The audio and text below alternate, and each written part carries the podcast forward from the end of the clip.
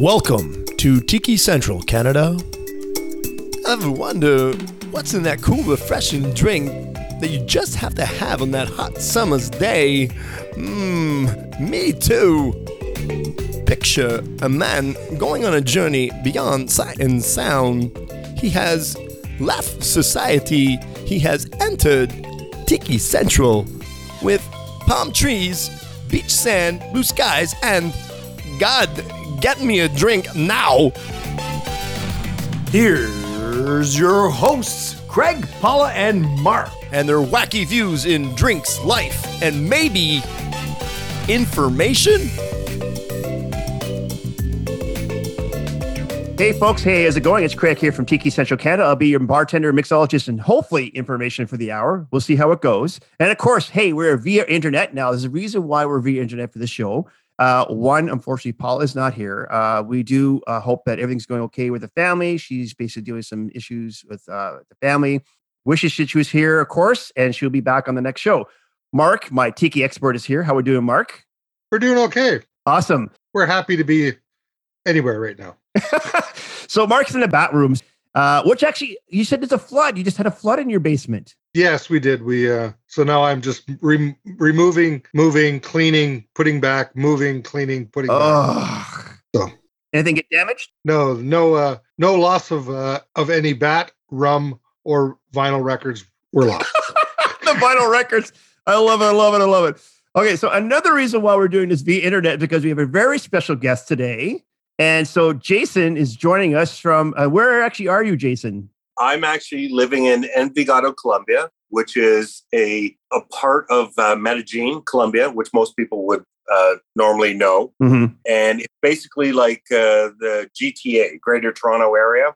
The cities basically, there's whole like 12 different cities that grew up and ended up growing into each other. So Envigado is that part of Medellin. So Medellin is the main one, same thing as Toronto, but it'd be like living in Mississauga or Scarborough in comparison. So I live in Envigado, Colombia. Very cool. And so you want to tell everybody, so the reason why you're on the show is, well, one, you're related to Paula. That kind of got you on the show. Yeah. So Paula married my brother a couple years ago. And so Paula is my sister-in-law, and I love her to death. And they just had a brand new baby. Yes. About a year ago, and I was at their wedding with my wife from Colombia. So basically, to tell you a little bit about myself, I've been a bartender for over 25 years. I started in the strip club business. Whoa. Yeah. I was a DJ, and we've talked about this before. I was actually a radio a DJ, and then I went into the strip club business because it paid a lot more. And then I became a bartender, and then a manager, and a doorman. I did all those things. And then from there, I moved on to bartending, and because I loved it. I loved the idea of cocktails and making drinks. And when I was in Canada, I basically did the basics, the Ryan Cokes and screwdrivers and all those kind of typical Canadian drinks at the time. And this was 25 years ago. And then I kind of moved up in the world, and then I moved around the world. And then I became a martini specialist. And my last job was a traveling beverage manager for Royal Caribbean. So at the peak time, I did between 13 and 15 ships. Wow. I had about 1,500 to 3,000 employees that worked under me. And I would travel from ship to ship to ship, and from country to country to country, and from ship to ship to ship. And I would take care of my crew and my ships and my guests. So there we go. So obviously, very well qualified guest. Yes, he knows his stuff for sure.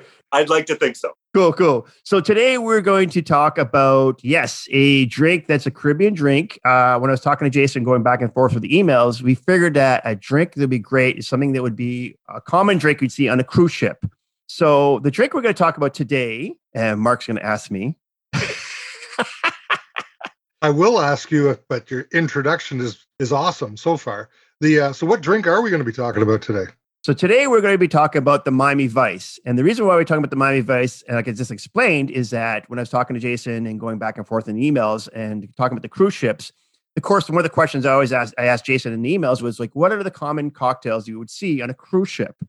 And so, of course, obviously a lot of tiki cocktails would be there. But one of the ones that hit me and kind of hit, like I saw in there that kind of, intrigued me was the Miami Vice, because I haven't never heard of this one before. And so it's a very easy drink. We're obviously going to go through the recipe. But I like the idea that Miami Vice, and we'll get into more in detail down the show, because obviously today we're going to talk about Miami Vice as well. Of course, if you're back in the 80s, like we were, the three of us, it was a very influential show, and definitely dear to my heart. And I'll explain that later why. But yes, so we're going to go through the drink of the Miami Vice. Can I laugh the fact that you say it's easy? Because if you ask a bartender, what is the worst drink that they can make for a guest, is a Miami Vice. No way.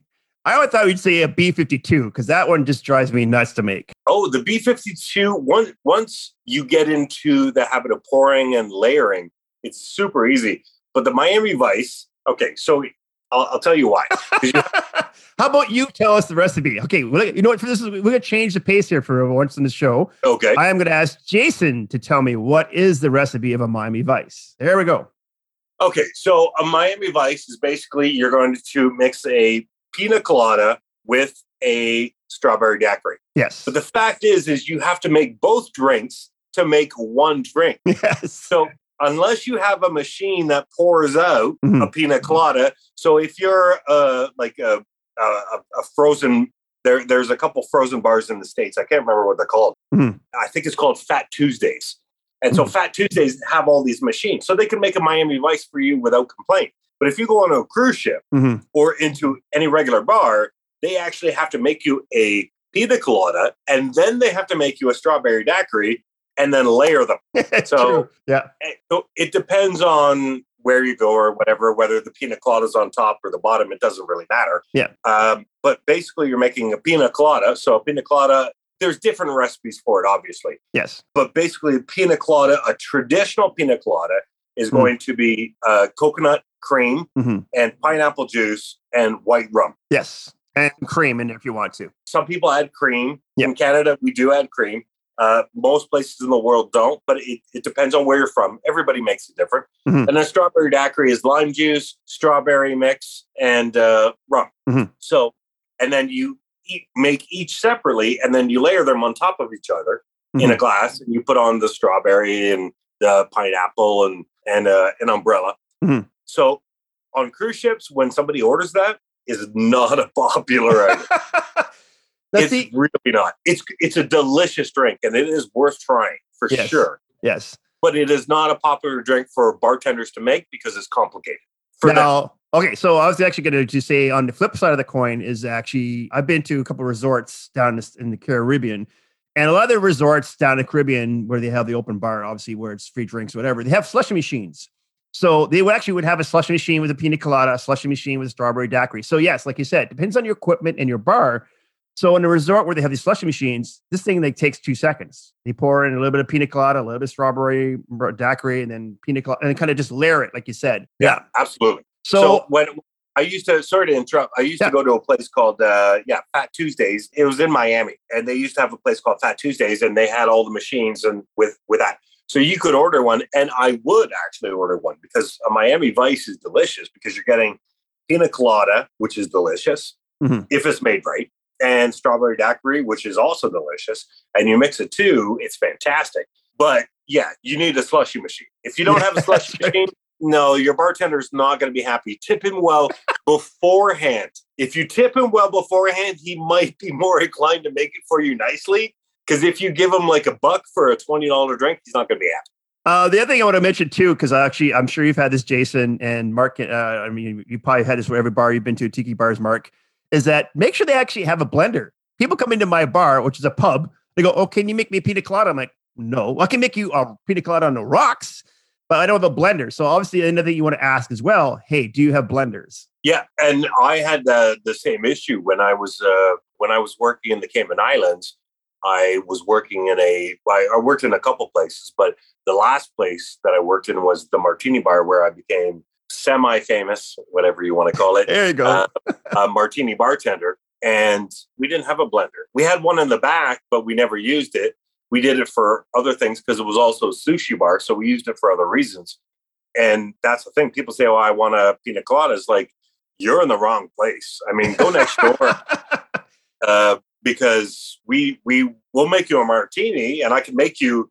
You want a daiquiri? I'll make you a daiquiri, but I'm going to make you the traditional daiquiri. Mm. But how can you make me a traditional daiquiri if it's not frozen? It's like, well, a traditional daiquiri is actually not frozen. That's right. It's with ice, mm-hmm. but it's shaken. Now, well, nowadays it's made with blenders because they make so many. Yeah. But you know, so yeah, it's the same thing. It's we never had a blender, so people would ask for a pina colada. We're like, thank God I don't have one. That's right. I say the same thing. Woo, I don't have a blender. Mark, I don't have a blender. I take it, Mark, that you obviously don't ask for any blended drinks that you go to, right? No slushies. No slushies. Because you like the booze forward drinks, right, Mark? Yeah, but a slushy drink can be booze forward. It doesn't have to be. I've been to New Orleans. It's true. Yeah. Frozen drinks are great. I mean, they can be good as long as they're done well with enough booze, then they're fantastic. But I guess tiki drinks are not normally frozen. Usually, as I've heard on your podcast many times, it's a lot about layers. So you're getting different flavors as you go through. Right, Mark? Yeah. Well, yeah. Well, the ice is actually meant to melt a bit and be part of the week. Right. Part of the recipe kind of thing, right? That's why you tend to use the crushed ice, and then you just use the spindle blender as opposed to a ninja blender. Yeah. Yeah. And a lot of recipe books will just say blend. And people think it's like a pina colada, but it's not. Yep. It's supposed to be just like a milkshake maker. Mm-hmm, and just like for 5 seconds, just to kind of froth it up more than anything else. Yeah. And the same thing with the daiquiri. The daiquiri is not necessarily a pina colada or daiquiri. It's or like a strawberry daiquiri. Mm-hmm. It's basically crushed ice. Originally, it was crushed ice, shaken and then strained with, and then you put a little bit of the ice left over into it. And nowadays, even when, like, I was there 2 years ago, before the pandemic, and they actually put it in a blender, but only because they're packed from like 12 hours a day. Mm-hmm. And so then they're doing thousands, so they can't do it by hand, of course. Yeah. Mm-hmm. They only have like 5 or 6 bartenders that can fit behind bar. So what they would do is they would take some crushed ice, throw it in the blender, blend it up slightly, like a couple seconds, and then put it in a glass and there you go. Mm-hmm. So it's not always about the thickness, you know, like a pina colada, which is obviously intended to be a frozen drink, where daiquiri is basically, it's a fantastic drink with slightly cold with some ice to keep it cold. Yeah, exactly. Yeah. So some alterations that I would throw into this mix is obviously you could change the strawberry daiquiri to a raspberry daiquiri, a banana daiquiri, whatever fruit you want to use. As for the pina colada, I've suggested in the past, if you want a little bit of kick to it, you can always do some ginger syrup in there or some vanilla syrup or some cinnamon syrup. So those are some alterations. Also, you can use a dark rum because I know Mark loves dark rum. So dark rum in your pina colada you can do. Is there any suggestions, Jason, that you have outside of that realm, maybe for this drink? That maybe? Yeah, I would say if you want a difference to the Miami Vice, I would leave the pina colada alone for me because I'm a huge fan of a pina colada and pineapple. Mm-hmm. Except on a pizza. I know that's going to be controversial. But I'm hugely against. I was watching a TV show today about pineapple on a pizza. But I would leave the pina colada alone because pina colada is a fantastic, as long as it's made without the pina colada mix. If you use actual coconut cream, and one tip that we always learned was when we opened up a can of coconut cream, that tastes at first. If it tasted like soap, it was off. Oh, okay. It does. If you taste like soap, there's something wrong with it. Throw it out, open up a new can. Wow. Okay. But if you take that and fresh pineapple juice and then a good rum, usually an island rum, Cayman Islands rum is good. There's a bunch of them out there. Even Bacardi is fine. Any cheap rum, because this is the same thing. I'm going to go off on a tangent here. It's okay. We do it on our show all the time. If you haven't figured that out. I know. One of the things is that the same thing with vodkas for even screwdrivers and madres and sea breezes and any drink that you get. If you're taking a high-end rum or a high-end vodka and you're mixing it with something, it doesn't matter. You're wasting your money. It's true. Go with a cheap rum if you're mixing it for a pina colada, as long as it's a good cheap rum. Like, you don't want to go with something that's like 30% alcohol or 25% alcohol. I've got some stories about that. But you want to make sure that if you're going to waste your money on a Grey Goose and have a Grey Goose screwdriver, you're not going to taste a Grey Goose. So what's the point? So same thing with pina colada. If you're going to have a pina colada, you can get a cheap rum and it's going to taste fine because all you're trying to get is, as long as it's a decent cheap rum, mm-hmm. you're going to get the flavor of the pineapple mm-hmm. and the pina colada. Mm-hmm. You're not going to get the flavor of the rum. Yeah. So what's the point? So don't waste your money on that. Make sure that you're buying, if you're having a straight rum, obviously Zacapa, Appleton's, Gold, something like that. But if you're going to make a pina colada, it's not really much point unless you're pouring it on top to give it a little bit of flavor. Then you can get like an expensive dark rum and pour a little bit on top. You can get that. That's Mark. Mark, I would love to talk to you about some great rums that I've had around the world. Zacapa 23 is my favorite, and we'll talk about it off air. But it's.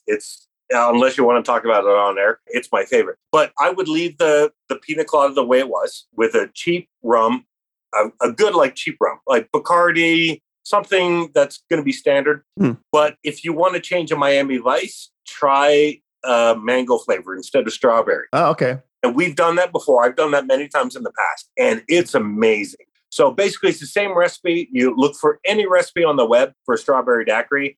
A little bit of lime juice, mango juice instead of strawberry, and some rum. Mm-hmm. Fantastic. And a great color. And you could even put all three together, and it's still going to be amazing. I know I went off. It's okay. So there you go. One of the things I think that Jason kind of mentioned in that, and I always tell people, and my advice is to him, is for the pina coladas and for the daiquiri, please, if you can, try not to use pina colada mix, pre-mix, or daiquiri pre-mix that you get at the stores. Island Oasis, I've worked at, I don't know how many bars, has an Oasis machine and has those things. The problem with those is that they're so sugar-based and artificial flavored that you're really not getting a really good drink out of it. Luckily, I don't work for Royal Caribbean anymore, but they used Island Oasis everywhere. Yeah, it's cheap and sugar. I mean, if you look at the thing with that, the thing with the Island Oasis is funny is that you could tell that it's sugar-based because if you look at the expiration date on the cartons, it's a year. No, it's not a terrible product. I mean, If you're making massive batches, okay. Mm-hmm. But yeah, it's better to use fresh stuff.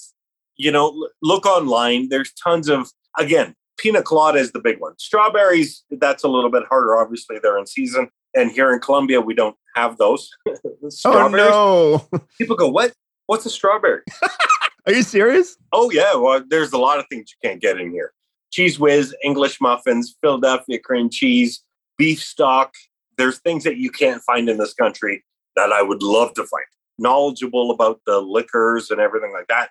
Mm-hmm. And being in a country where you can't find all the liquors that you want is really tough. Because in Canada and the States, you can go into the LCBO, you can go into pretty much any Walmart and you can find liquors in the States, and which I worked out of for almost 10 years. And you can't find any of those things here.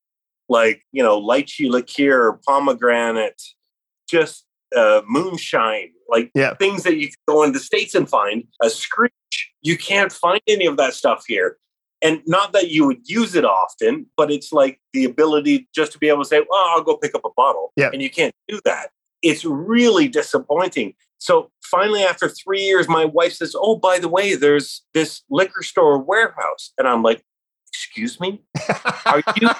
Uh-oh, he's in trouble now. Are you shitting me? I've been here 3 years and you're telling me about this now? When COVID came, COVID was just starting at the time. And I'm like, you're telling me about this just now? That I can go to liquor warehouse? Now, they had more options, but it was still very rare to find the things that I wanted. And I was very upset with her. I didn't speak to her for 3 days because I was like... Are you kidding me? There's a liquor warehouse in Medellin, and you're telling me about this 3 years after I moved here? Yeah. And she knows that I met her on the ship, so she knows I'm a bartender. Yeah. So, yeah, crushing. Trust me, going around the world, there are so many things you can walk into a place, go, what the hell is this? Yep. And then just go, oh, this is amazing. And you try it. I mean, I've had to throw out so many bottles of alcohol because I would go into a store in Turkey, in Spain, and I would buy these bottles and I would try it. And I'm like, oh, okay, that's great. But then I can't leave with it because I can't go back to the States with it because it's open. Yep. So I'd have to throw it out. So there, a A lot of things you can try around the world. The States is better than Canada for it, for sure. But Canada is still better than Colombia for alcohol. For sure. Well, here's the thing, too, to throw in, and I'm sure Merkin concurs, that sometimes I'll see a bottle from another country, example, let's say, of some liqueur or something. I'm like, oh, that's kind of interesting. Let me get the bottle. I bring it home. I open it up. I crack it open. I have maybe a shot of it or something. And I'm like, wow, this is awful. But I just corked out $40 for it. But I'm like, well, hey, that's the gamble, right? And I'm sure, Mark, you've had some gambles too, right, Mark, on some alcohols that you tried? Absolutely, especially liqueurs and things. Oh, that would be really good in a mix. And, oh, no, this is horrible. What am I thinking? Kind of thing. Oh, yeah. Maybe I can cook with it. Oh, I absolutely agree with you. I mean, there, as I said, I've lost a lot of money by buying something, bringing it on the ship when we were allowed. You're no longer allowed to do that. But at a time when you were allowed to bring booze on board and try it. And I've thrown out tons of bottles where you would go and somebody says, oh, you got to try this. It's great. And you try it and you're like, oh, my God, what is wrong with you? Yeah, that's right. So before we move on. Yes. Sorry, Greg. Yeah. I want to actually, we talked about this before we started the thing, that I want people to know that Mark sounds a lot like Donald Sutherland. Yeah. I want to see comments because we talked about this beforehand when we were first chatting. Yeah. And he sounds a lot like Donald Sutherland. And I think he's got an amazing voice. He should be in radio. He is in radio. Well, volunteer radio. Oh, volunteer radio. Okay. There you go. So yeah, I didn't know that. Yeah. But I question anybody to tell me different that he doesn't sound like Donald Sutherland. There we go. Right. I'll start quoting different movies, Kelly's Heroes and things like that. Exactly.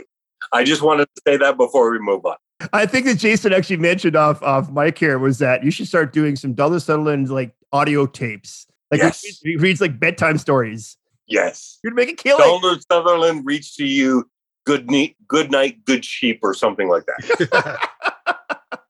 Totally. Because actually, it's funny you mentioned it because I just described to Calm. I don't know if anyone actually guys know what Calm is. So Calm is a app you can buy that actually tries to help you meditate or help you fall asleep because I have a hard time falling asleep sometimes. And then what skewed me onto it because Matthew McConaughey actually reads a book. Yeah. And so I'm like, okay, I'm going to listen to Matthew McConaughey read the book. And the thing is actually, it did the reverse effect. I could not sleep. I had to listen to the entire story that he says in the movie. I listened to the entire book. I'm like, great. Yeah. 2 hours later, I'm still like awake. I have heard that story about Matthew McConaughey and somebody actually, some famous person, and I watched this a couple of weeks ago, and he actually thanked Matthew McConaughey for putting him to sleep at night. I can't remember who it was now, but yeah, well, you know. He's got the soothing voice, right? Yeah. Oh, yeah. All right. Seriously, who doesn't want to fall asleep to Matthew McConaughey? There you go. Or Mark. I would fall asleep to Mark. Mark, if you seriously put something on Calm, and I know Calm, I don't have it. I don't have a problem falling asleep. I just drink a couple martinis and I'm out. But I would listen to your voice going to sleep, dude. Got a great voice. I'll start narrating Tiki music lyrics. Oh, there you go. No, you know what you could do is just start talking about recipes. 3 ounces rum. 3 ounces of pineapple juice. And I would fall asleep in a heartbeat. Oh, so, my God. Oh, there you go. They start listening to a show. We'll start doing a series. Yeah, you start doing a series and send me a link, and I will be there in a heartbeat, and I will fall asleep like a baby. No, I have to say this, and Mark, don't take us any wrong way, okay? Or don't take this harsh. There's a couple of shows where me and Mark just did together, and Paula wasn't with us, or Cam wasn't with us. And a friend of mine actually told me, it goes, Craig, I hate to say this, but that show almost put me to sleep. Because it was interesting. The show was great, but it almost put me to sleep. And I'm guarantee it had to be about Mark. There you go. I have no doubt. He's got Mark. You have an amazing being a radio broadcaster for a short time and having the face for radio, understanding the way it is. You have a great voice, dude. Oh, thanks. Well, you never know, right? Because you never really hear yourself except in the headphones. And involved in community radio, nobody ever tells you anything. So, well, I'm telling you now, you have a great voice. You have a great voice. And seriously, look into getting into Donald Sutherland's audiobook. swear to God, you're going to be great. And I will buy every copy. Donald Sutherland recites Goodnight Moon. Yeah. There we go. All right. So obviously the thing we want to do on the show is we want to talk to Jason. That's why Jason's on the show. And we want to get some cool facts about Jason and where he's been and a little bit about Jason. So the first question I want to obviously ask, and I think we kind of touched a little bit on the show so far, is that what got you, like, how'd you start off being a bartender? What skewed you that direction? I know you talked about being a DJ. When I think I was 18 or 19, where I ended up working in a strip club, but I was a DJ. Mm-hmm. And because I had the voice for it. No, I'm sorry. I was in my early 20s. Yes. And I was in college at the time. And so then I had been DJing around the place, a couple places here and there, local clubs, nightclubs. I wasn't a great DJ, to be honest. I wasn't great. And then when I moved to Belleville, Ontario, mm-hmm. and where my parents lived, I was in my early 20s. And I was a radio DJ at the time. I worked at I can't remember the name of them. I wouldn't even give them a plug anyways. But I worked at a local station. I was doing it basically for free. Mm-hmm. And I also worked at a Subway. And so then this DJ at a strip club came up. So I started working for them. And it was the typical DJ thing. Ladies and gentlemen, welcome to... to this. And here comes Candy. And here comes Candy. She's sexy. And by the way, gentlemen, last call is now. Blah, blah, blah. So the whole strip club voice came in. Yeah. And I was popular. I was good. It was a lot of fun. And then one of the bartenders quit and they said, we need a bartender. Jason, you want to come? And I said, absolutely. So I went in and I started making drinks and I loved it. I just love the idea of making cocktails, making people happy, and it just gave me a thrill to be able to do. Mm-hmm. And I was 24, 25 at the time. Mm-hmm. So then I started doing that around the area in strip clubs, mm-hmm. and Trenton, North Bay, I did it all. And then I got out of it for a while, and I actually became a roadie for a strip club. Wow. And so I would travel around Ontario, and I would do fireworks and fire and all this kind of stuff. And then I ended up going to at a sports club in Fawn Hill, which is close to Niagara Falls, very close to Welland. And I got a job there and I met one of my best friends still to this day, almost 25 years later. And Jeremy and I became friends, and another buddy of ours, Tony at the time, I don't speak to anymore. And we basically started bartending together. The three of us got hired almost at the same time because it was opening. And we became very popular in the place. And I just loved doing it. And then we actually started learning, all three of us started learning flair bartending. We weren't very good at the time. And I'm still not great at it. I'm okay at it. That's okay, because I don't toss the bottle at all. I suck at it. I love doing it. It's great. If you're good at it, if you have a passion for it, you can be good at it, mm-hmm. but you have to practice. It's a lot of that practice. So basically I started working there. And then from there, I just kind of moved on. I stepped up each time. Every job became bigger and better. And I've already dragged this out enough, but then I moved to the islands, and then I moved to the Caymans, and then I worked in a couple places and I became better at what I did. But just the idea of bartending is just to make people happy and to make people look at you, especially when you're flair bartending as you're doing it.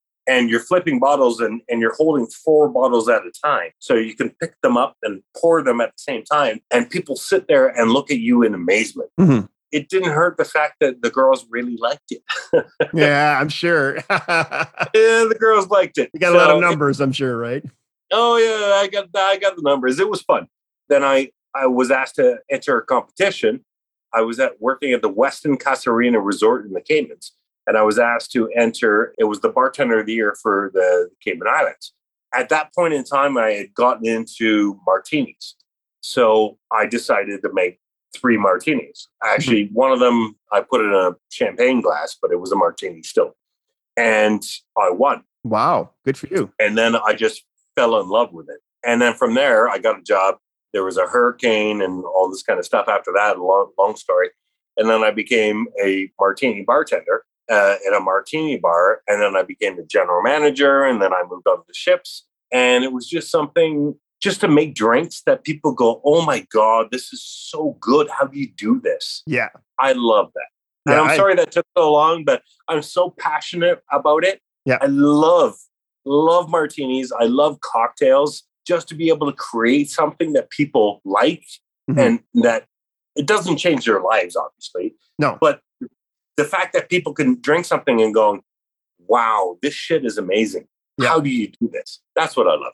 And sorry about that. No, it's so cool. And I agree with Jason, because I think one of the things that I love when I'm creating my cocktails, and I just did 2 cocktail menus for my boss, and the tasting, he's just like blown away. He's like, each one of these cocktail crags are amazing. Like, and every time I serve a drink, like I said, it's a high. I can't explain it. It's a high when someone drinks something like, oh my God, this is amazing. This is something I've never tasted before. Like, what is this? Like, what am I drinking? And it's just, that's, I think, one of the things that's an ultimate high for me is making something that's so unique that people are just like, I'm blown away by it. Oh yeah, absolutely. I mean, to be able to people to come in and try something and just go, wow, how did you do this? How did you create that? Mm-hmm. And it is art. But to be honest with you, I know that sounds weird and maybe, I'm not sure what the word is, but arrogant. Maybe, I don't think so. No. To be able to create a drink that people go, oh my God, this is amazing. Like that's, it's special to me. And people don't say, you're a freaking weirdo. Yeah, I am. But I love to create drinks that people go, that is so good. Yeah. That is so good. Can I have another? Exactly. And I think one of the things you hit on the button there is that if you look at the history of the bartender, the job or the profession, it went from being a very professional person that everyone in the town would go to, like say back in the old Wild Wild West, he was kind of like your go-to person for everything. Yeah. And then back in the 70s and 80s when the club scene was hit, the quality of the drinks also went to like slushies and artificial flavorings and things like that. And even Del DeGraff mentioned that bartending back then also became not an important job. Like if you told your mother, hey, I'm not going to go to college, I'm going to be a bartender, she'd be like, what the hell? But now it's gone back the other way, right? Where now we have mixologists, people are getting into different ingredients. And yeah, it's just becoming more of a profession. Absolutely. My dad, when I was working at my first real bartending job outside of the strip clubs. Yeah. And I was really learning cocktails at the time. And my dad always said, yeah, you're just a bartender or you're just a waiter. I'm not a waiter, Dad. I'm a bartender. And I had borrowed money from him because I was poor at the time. Mm-hmm. But then I was making a lot of money. I was making $100 to $200 a night in tips. Mm-hmm. And I was making a lot of cash. And I was working 6 days a week. So I made a lot of cash. Mm-hmm. And it was all tax-free at the time. Don't tell the government. And please. They're not listening. Hopefully they're not listening. And then one day he came in and he said, oh, yeah, you're just a waiter. And then one day I'd saved up enough money. It wasn't long. And I actually saved up a huge roll and I put it in like one of those mob style. Yeah, circular mold, rubber band. Yeah, the round thing. And I popped down $2,000 to my dad. And I said, here you go. I owe you back. And then I popped down a book and I had kept a book of all of the money that I had made as bartending and including my paycheck, including my tips. Mm-hmm. And I popped it down and I said, here you go. And he never said one thing after that. Never. That was when I was like in my late 20s. Yeah. He's never said anything since then about me being a bartender. And now he's quite proud of me because I moved on, traveling bar manager, general manager. I've been lots of things since then. But at the time, yeah, it was always one of those things like, you're a bartender. I'm sorry, but bartenders are amazing people. Bartenders are the shit. They make your drinks. They serve you food sometimes. And they make a lot of money if they're good at what they do. So respect them and tip them well. All right. Did you hear that, folks? Tip your bartender well. Cool. All right. So I guess the next question we're also going to ask you about now. So the fireball and the flare. So where and how did you learn this? Like this fireball thing. Okay. So the fireball, actually, we call it fire breathing. Okay. So basically fire breathing, it came around. So a friend of mine, his nickname is Chambers. Mm-hmm. Amazing flair bartender. He worked in the Cayman Islands across the street from us or down the street. Mm-hmm. And he was an amazing flair bartender, amazing fire breather. And so I wanted to learn. So he actually taught me how to do it. And I was working at the martini bar at the time. It's called Sapphires in the Cayman Islands. A very popular place at the time. And we were basically, we basically won every competition that we went into. We were the most popular bartenders because we were very inventive, but we wanted to add something to it. So we did a bit of flair, and then we wanted to bring in fire breathe. And so Chambers taught me how to fire breathe. And basically it's, I used to use, I wasn't expecting to be asked about this, so I can't remember the name. It's okay. It's all good. Not kerosene. What's the other one that you put in tiki torches? Oh, yeah. I just bought some. The citrus stuff, no? Are you talking citrus? About? Yeah, citronella. Okay, not citronella, but the plain stuff. I'm sorry to put you on the spot because I actually forgot. Because Mark's the encyclopedia usually of the show. That's sort of hilarious. Well, Mark's Googling it right now. I can tell right now. He's looking at the computer going, what is it? Yeah. Well, Mark can tell us. And I'm sorry. I actually did know that you were going to ask me this question, but I didn't think about remembering because it's been a while since I've done it. It's not kerosene. No, kerosene you can blow fire on, but that's worse for your mouth. Paraffin lamp oil. Paraffin. Ta-da, paraffin. There you go.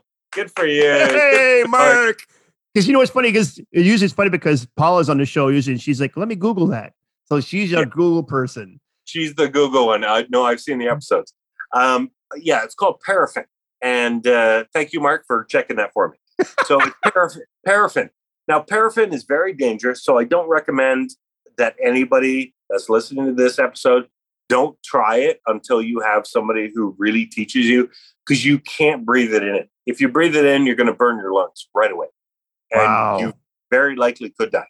Wow. It takes a lot of practice to do it, but if you can do it properly, like the Hawaiians do it in their shows, fire breathers, because it's not as dangerous if it touches your skin because it goes up so quickly. But if you breathe it in, it's bad. So as a fire breather, it's tougher. So how did the fire breathing and the magic tricks get you in the cruise ship? They actually didn't.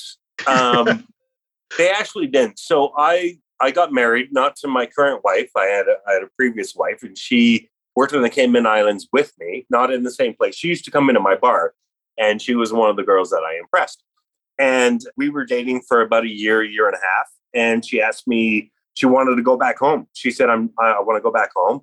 And I asked her to marry me. And she said, I want to go back home. So we moved to, I actually moved to Romania. Wow. And I know, stupid. No, wow. So, in Romania, that's an amazing part of the country, right? I mean, It was very cool, and I had some good times. Obviously, married life wasn't for us, the both of us. So anyways, I moved to Romania. We'd always talked about the cruise ship because she used to work on the cruise ships and the housekeeping division. And I said, I could do that. And then we talked. And then after a year in Romania, it was like, I can't stay here. I need to do something. And I was working in a bar in Romania. I was doing fire breathing. I was doing flair. And I was getting paid like $30 US a night. Oof. Like, seriously, like ouch. Nothing. Yeah. And I was getting paid 10 times that in Canada and the States. So I said, I need to do something. She goes, go on the cruise ships. I'll go with you. Mm. So I moved to the cruise ships. I worked for Carnival for 2 years. And I didn't like them. They didn't pay very well. Honestly, not to cause controversy, but not a great company to work for at the time. Mm-hmm. Maybe they're better now. I don't know. But at the time, they weren't. So then I changed up and I said, I want to go work for Royal. Mm-hmm. And Royal paid a lot better. And so basically, I had an interview. I got the job. I went there as an assistant bar manager. And within 3 years, I became the traveling bar manager. So I worked my way up very quickly. I love working with people. I wasn't the greatest bar manager at the beginning. I was a bit of a turd to begin with. Yeah. Because I learned from some bad managers. When I went to Royal, then I got divorced, like shortly after. But then I moved up the ranks after I was single. I was like, okay, I don't have any worries. And I moved up the ranks really quickly. I loved what I did. I did it for 6 or 7 years. Depending on the cruise line, it's a great job to have. Mm-hmm. You know, it's a lot of fun. Nice. So I'll say then you went into one of the things you talked about on your email was that you now became an owner of a or sorry, you are an owner of a Martini-based online shopping store or whatever. Can you explain to our guests what you, sorry, our listeners, what exactly what that is? Basically, when I moved to, when I retired, my current wife, not the Romanian, she's Colombian. We moved to Colombia together, and I took a year off where I did absolutely diddly squat, including not learning Spanish. I still don't speak Spanish, which is terrible. It's terrible, and I'm ashamed of it, but I don't. I understand everything. I just don't speak it. My brain doesn't allow me because I learned Romanian. Mm-hmm. So anyways, so I moved here to Colombia. And then at the end of the year, my wife and I started talking and said, let's build. I said, do you want to build? She always wanted a 2-story building, and it was 1 story at the time. And she said, how about we do an Airbnb? And then it expanded from 1 story to 2 stories to 3 stories to 4. Wow. So now we own a 4-story building. 2 of the stories are ours, and 2 of the stories are for the guest. We were building these things, and we were living across the street, and then COVID hit. 2 weeks before we were finished. Oh, 2 weeks. That's going to be harsh. We were 2 weeks away from being completely done, and then COVID hit, and everything shut down. No contractors, no carpenters, no electricians, no nobody. Oh. So for 7 months, we were locked down, and we were spending money, spending it on food, groceries, and yes, alcohol. And of course, that's a basic necessity. Come on. Well, especially during COVID, what are you going to do? It's one of us was going to die. It was either me or my wife. So I didn't lose. One of us was going to be. That's why I killed her. You're on. Yeah. So, Mark, I have to ask you that question, Mark. If actually you were not able to have alcohol anymore, who would survive? You or Linda? Oh, she'd survive. Oh yeah. My wife Martha would survive. She would have killed me in my sleep. I'd be drunk. Yeah. So, anyways. So we basically needed to kind of live for 7 months. And so we were spending money, food and whatever. And then finally in September of last year, so almost over a year ago, we basically finished the house. I was living in here. She was living over at the place across the street because it was more livable, you know, toilets and everything. So I was living here, and I was finishing slowly each room by room. So I'd move from one room to another. And then finally by December, we opened up and we got 3 rooms done. And then 2 months later, we got another room done. And then we both moved downstairs, which is not finished. And we've done okay, but it's been tough because COVID and travel restrictions. And then during that time, my wife is a great designer, and she's currently a teacher. She's actually a professor at a university. She has her bachelor's degree in English teaching, and she actually teaches online English now. Oh, wow. But at the time, she was designing for shits and giggles. She was designing. She's standing here right now, and hopefully she'll make me a martini while we're signing. Yes, I will. Martini for table 1. Martini for table 1, she says. She came to me and she said, listen, this is a stretch from the Airbnb house to the online shop. So she basically came to me and she said, listen, we can't do the Airbnb yet because there's no tourists. So how about you start an online shop? And she talked about a company called Printful. So it's print on demand. And so she convinced me to do it. And I was like, you know, that's not a bad idea. So we started coming up with the ideas. It's taken over a year. She's done all the shirts, all the designs. We've got coffee cups. We've got iPhone cases. We've got T-shirts and hoodies and all these kind of things with different designs. Everything has a martini glass in it. So we started that, but because you need money to actually open up a Printful, and because of COVID, we don't have the money. So it's been one of those challenges. So we do have the Airbnb, which is going okay. It's been a challenge. We've had to lower our prices because people aren't traveling there. Yeah. And everybody else has lowered their prices. So you have to compete with everybody else. Yeah. But it's a very Americanized, Canadianized place. Hot water, which in Colombia is not a normal thing. You get it in the shower, but nowhere else. You don't get it in the sink. You don't get it in the bathroom sink, kitchen sink, So we've kind of gone above and beyond, but it costs us more money to do. And then the online shop, which we're hoping to open, I'm hoping before Christmas. I'm praying to the martini gods that they allow me to open this. Yeah. But it'll have lots of cool martini stuff and just basically T-shirts and baby stuff. The baby one is a baby onesie that says, I'm a product of too many of these. And it's a picture of a martini glass. You should send it to Paula. Exactly. I was going to, actually. Yeah. So we've done stuff like that. And it's been a long time in the making. Obviously, as with everybody, even in Canada, the States and elsewhere in the world, COVID has been a disaster for everybody. It's been tough. Yeah, well, even in our industry, right? I mean, I actually had this open a restaurant, shut a restaurant, open a restaurant, shut a restaurant. Yeah. What people don't realize is that, say, example, if I own a retail store, I close a retail store, I just turn the lights off. That's it. And then we reopen, I just turn the lights on. A restaurant, there's supplies, there's produce, there's beer, there's other things that have to be turned on. And some of these things don't get turned on right away.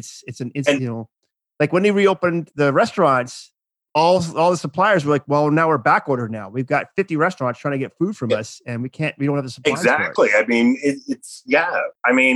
and that's the same issue that's going on now. Is like, well, we used to have it, but it all went rotten, or it all went bad, or we sold it and we didn't order it because everything was closed. So what's the point?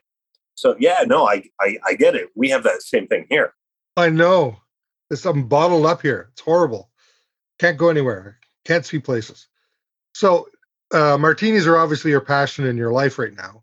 What are your thoughts on the tiki drinks or Caribbean drinks and that kind of stuff? And like, where have you been? And what are your favorites, kind of thing? Listen, any cocktail is good. And one of the things that I've always said is basically people say about martinis, and there's a lot of the martini purists, it has to be stirred, not shaken. You know, I don't believe in any of that. I believe in, if you like a drink and you can make it that you like it, whether it's shaken or stirred, whether it's got fruit in it, whether it doesn't, whether it's classic, whether it's not. But if you enjoy it, who cares? Mm-hmm. But tiki drinks, and I know you're the tiki master. I do like tiki drinks. I've had original Singapore slings. I've had original caipirinhas, original pisco sours from the place, or mojitos, like you told me, right? Mojitos. I've had them from the original place. Daiquiris. I've had an original Mai Tai. I've all of them, I think they're great as long as they're made well.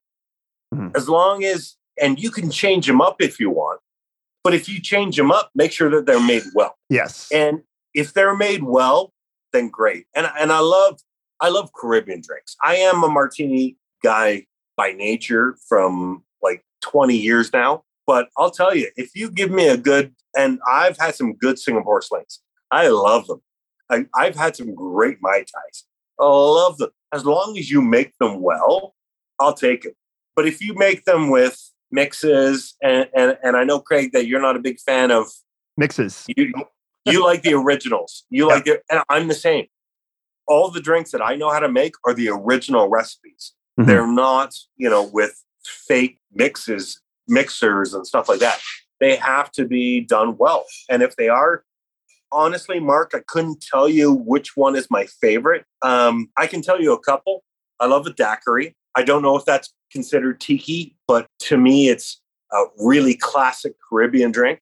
It is. I lived in Bermuda, and I've had the original rum swizzle from the Swizzle House. Amazing. Oh. The Yellowbird from Bermuda is amazing. The Dark and Stormy with Gosling's Black Seal Rum and either Barrett's Ginger Beer or Gosling's Ginger Beer, either one is amazing. Mark's making notes there, by the way. He can call me anytime, and I'll tell him where I've been.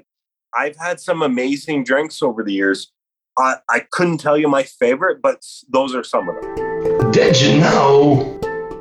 And we go, maybe. We'll you guys. They've changed over the years. It used to be, I don't know. And now Mark and Paul have changed it now. Like, I probably know, or maybe I know. They've changed this whole theme of this thing now. Hopefully I do know. All right. So obviously we talk about the Miami Vice cocktail. So we're going to give you guys some Miami Vice facts about the show Miami Vice. So yes, if you're our generation, you remember the show Miami Vice, which is a big impact for a lot of us back then. And actually, even the fashion back then changed because of Miami Vice. One of the things that reminds me of, and actually it's the very first fact I'm going to give you guys, is the very first show to use a song in its entirety, okay, in a TV show. So before that, they never would play some music, or there'd be some music in a TV show, but they never actually used a song from beginning to end. And the reason why I want to use this fact is because, for me, this is probably the most memorable Miami Vice moment I can remember, is in the very first episode. Okay, they're going to basically go to kill the bad guy, and they're driving in the Corvette. And it's the first time they've actually used these cameras, like almost like GoPro cameras on the car, to get these shots behind the wheel, like driving down the road or on the hood. And In the Air Tonight is playing by Phil Collins. And so they're driving along. They're not really talking. They're getting very, very serious because they know where they got to go to kill the bad guy. And he pulls into a dock. And Crockett gets out, the character Crockett gets out and goes to a phone booth, which is the only thing lit up in the scene, and grabs the phone and dials his ex-wife, who's at home with the kids, and says, "Hey, did you ever love me?" And she's like, "I still love you to this day." He hangs up the phone, gets back in the car, drives off, and then they go and kill the bad guy in the show. So it was a very dramatic scene. And for In the Air Tonight, so every time I hear that song, In the Air Tonight, I instantly go right back to that scene. Mark, I think you said you did see that show? Yeah, well, everybody did. I watched it too. I loved it. I got my first penny loafers because of it. That's right, eh? See the fashion. See, I had a white jacket. Yep, I had a white blazer. That was me. Next door neighbor's dog is called Crockett. No way. Love it. Oh, my God. So another cool fact is actually the actors were sent out with police squads, like real police squads, on real crimes and real scenes to get the feel of the characters. So before they started doing the show and shooting the show, they actually sent them off in squad cars on basically criminal investigations, and so they could see how the police officers acted and what they said and all the lingo they would use. And that really contributed to the show, because if you listen to the show, they always use a lot of the police lingo that police officers normally would use. Nick Gold and Jeff Bridges were actually considered for the original role of Crockett, but the problem was back then is that movies were way more important than TV. So TV wasn't a big thing at the time. Movies were a bigger thing, and so they turned it down. Also, too, who turned it down was Denzel Washington turned down the role of Tubbs. Wow! Yeah, really? I did not know that. You did not know. I did not know that. That's great. Denzel Washington was originally offered the Tubbs role. I did not know that either. There you go. He would have been a great Tubbs. Oh, my God. He would have been awesome Tubbs. But, oh, yeah. After the second season, Don Johnson actually wanted to leave the show. And so the producers offered him a deal that made him the highest paid actor in TV history at that time. Wow. We know then years later, obviously, Jerry Seinfeld became the highest paid TV actor. That's obviously, I think it's still a record, if I remember correctly. He still has that record for being the highest paid actor on TV. Famous actor and actresses have been on the show. So a couple examples. Glenn Frey was in actually an episode called Smuggler's Blues, where actually he was a pilot smuggling drugs across from Colombia. Ted Nugent was a drug dealer. Phil Collins also made an appearance. And so what we're going to do is we're going to give you guys a link. There's a YouTube link that I found, and it shows all these actors and actresses that have been on the show that were, at the time, were not really famous, but they became famous, like Bruce Willis, Ben Stiller, Liam Neeson, Julia Roberts, Lou Diamond Phillips. I believe Sheila E. Yeah, Sheila E. was in one of them, yeah. Sheila E., I had a huge crush on her when I was younger, and much younger, and Sheila E. was on that show. As far as I remember, I could be wrong. No, you're right. I believe she got it. And my favorite, Frank Zappa. Yes, Frank Zappa was on it. Michael Richards, Kramer was on it once. Really? Yes. What? I did not know that. I did not know that. Yeah, no, I'm a Seinfeld fan. So Kramer, as soon as I saw that listing, and actually I saw the clip with him in it, it's hilarious. He's this thug that they keep on like harassing to get information from him. And it's just, all I can see when I'm watching is Kramer. That's all I can see. That's great. So yes, we'll put the link on you guys for the show of all the famous people that have been on the show. It's a really cool, it's a long list. I mean, it's unbelievable how many people have been on the show. Aussie, I mean, what's your guys' thoughts on the show and what kind of impact did it have on your lifestyle? Was it like, did you tune in every week? Like, oh my God, I got to watch the show now. Oh, absolutely. I mean, I loved Miami Vice. I mean, it was how to be cool.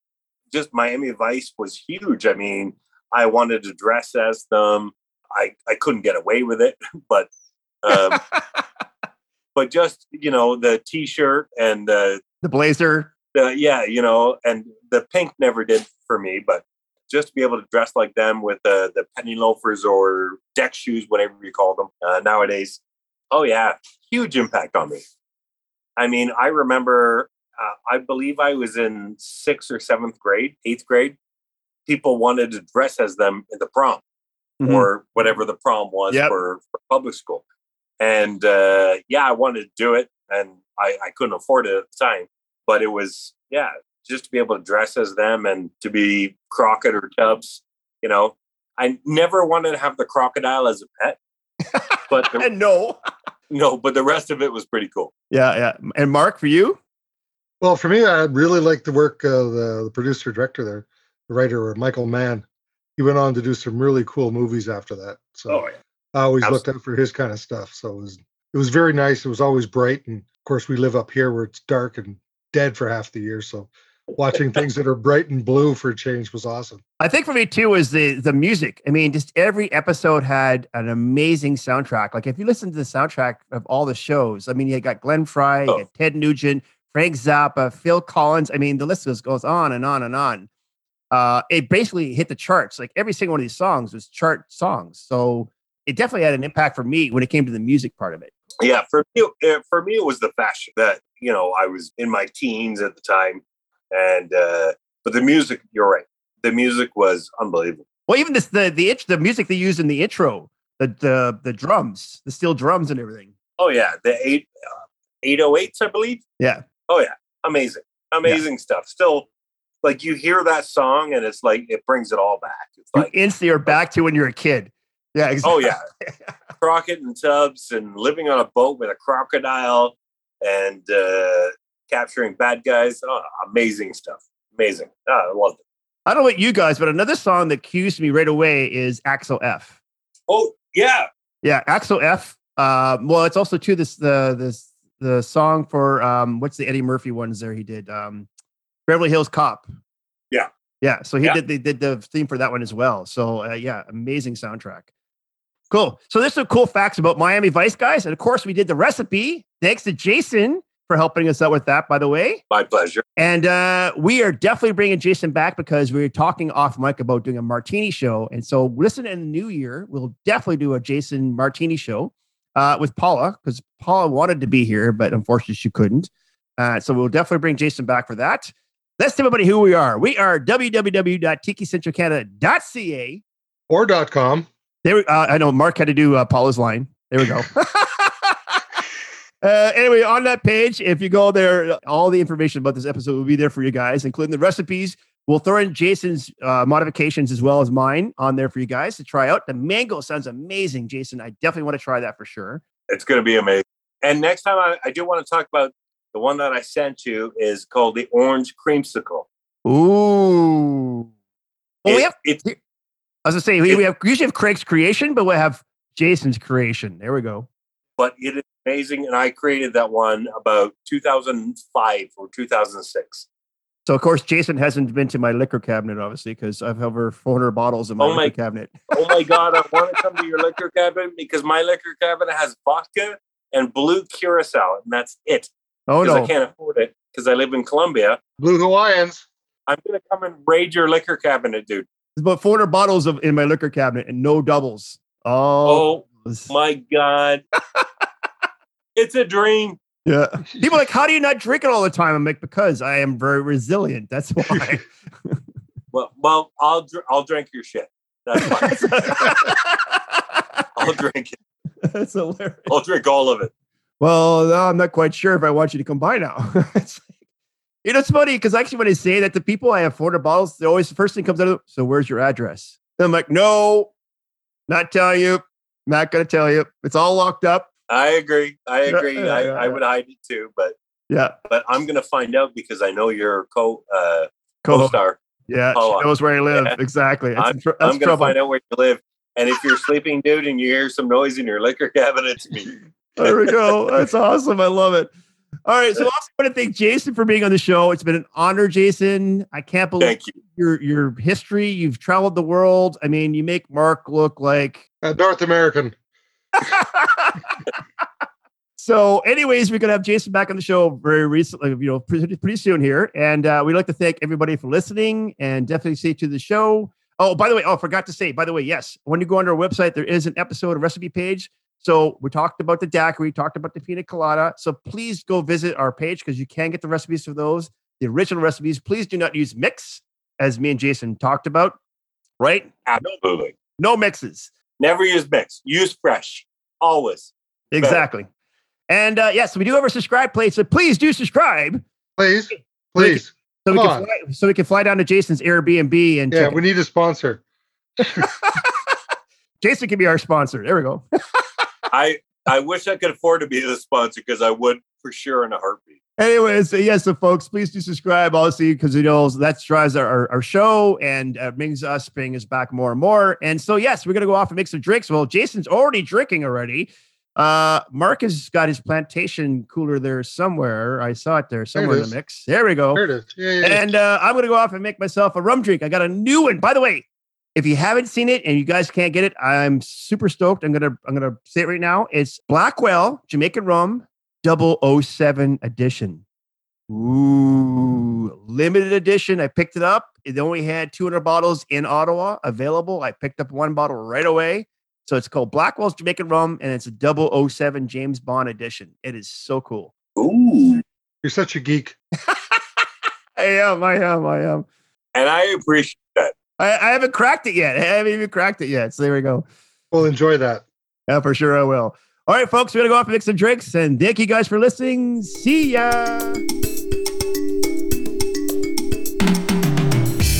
Well, I don't know about you, but I got informed. Guys, where's my drink?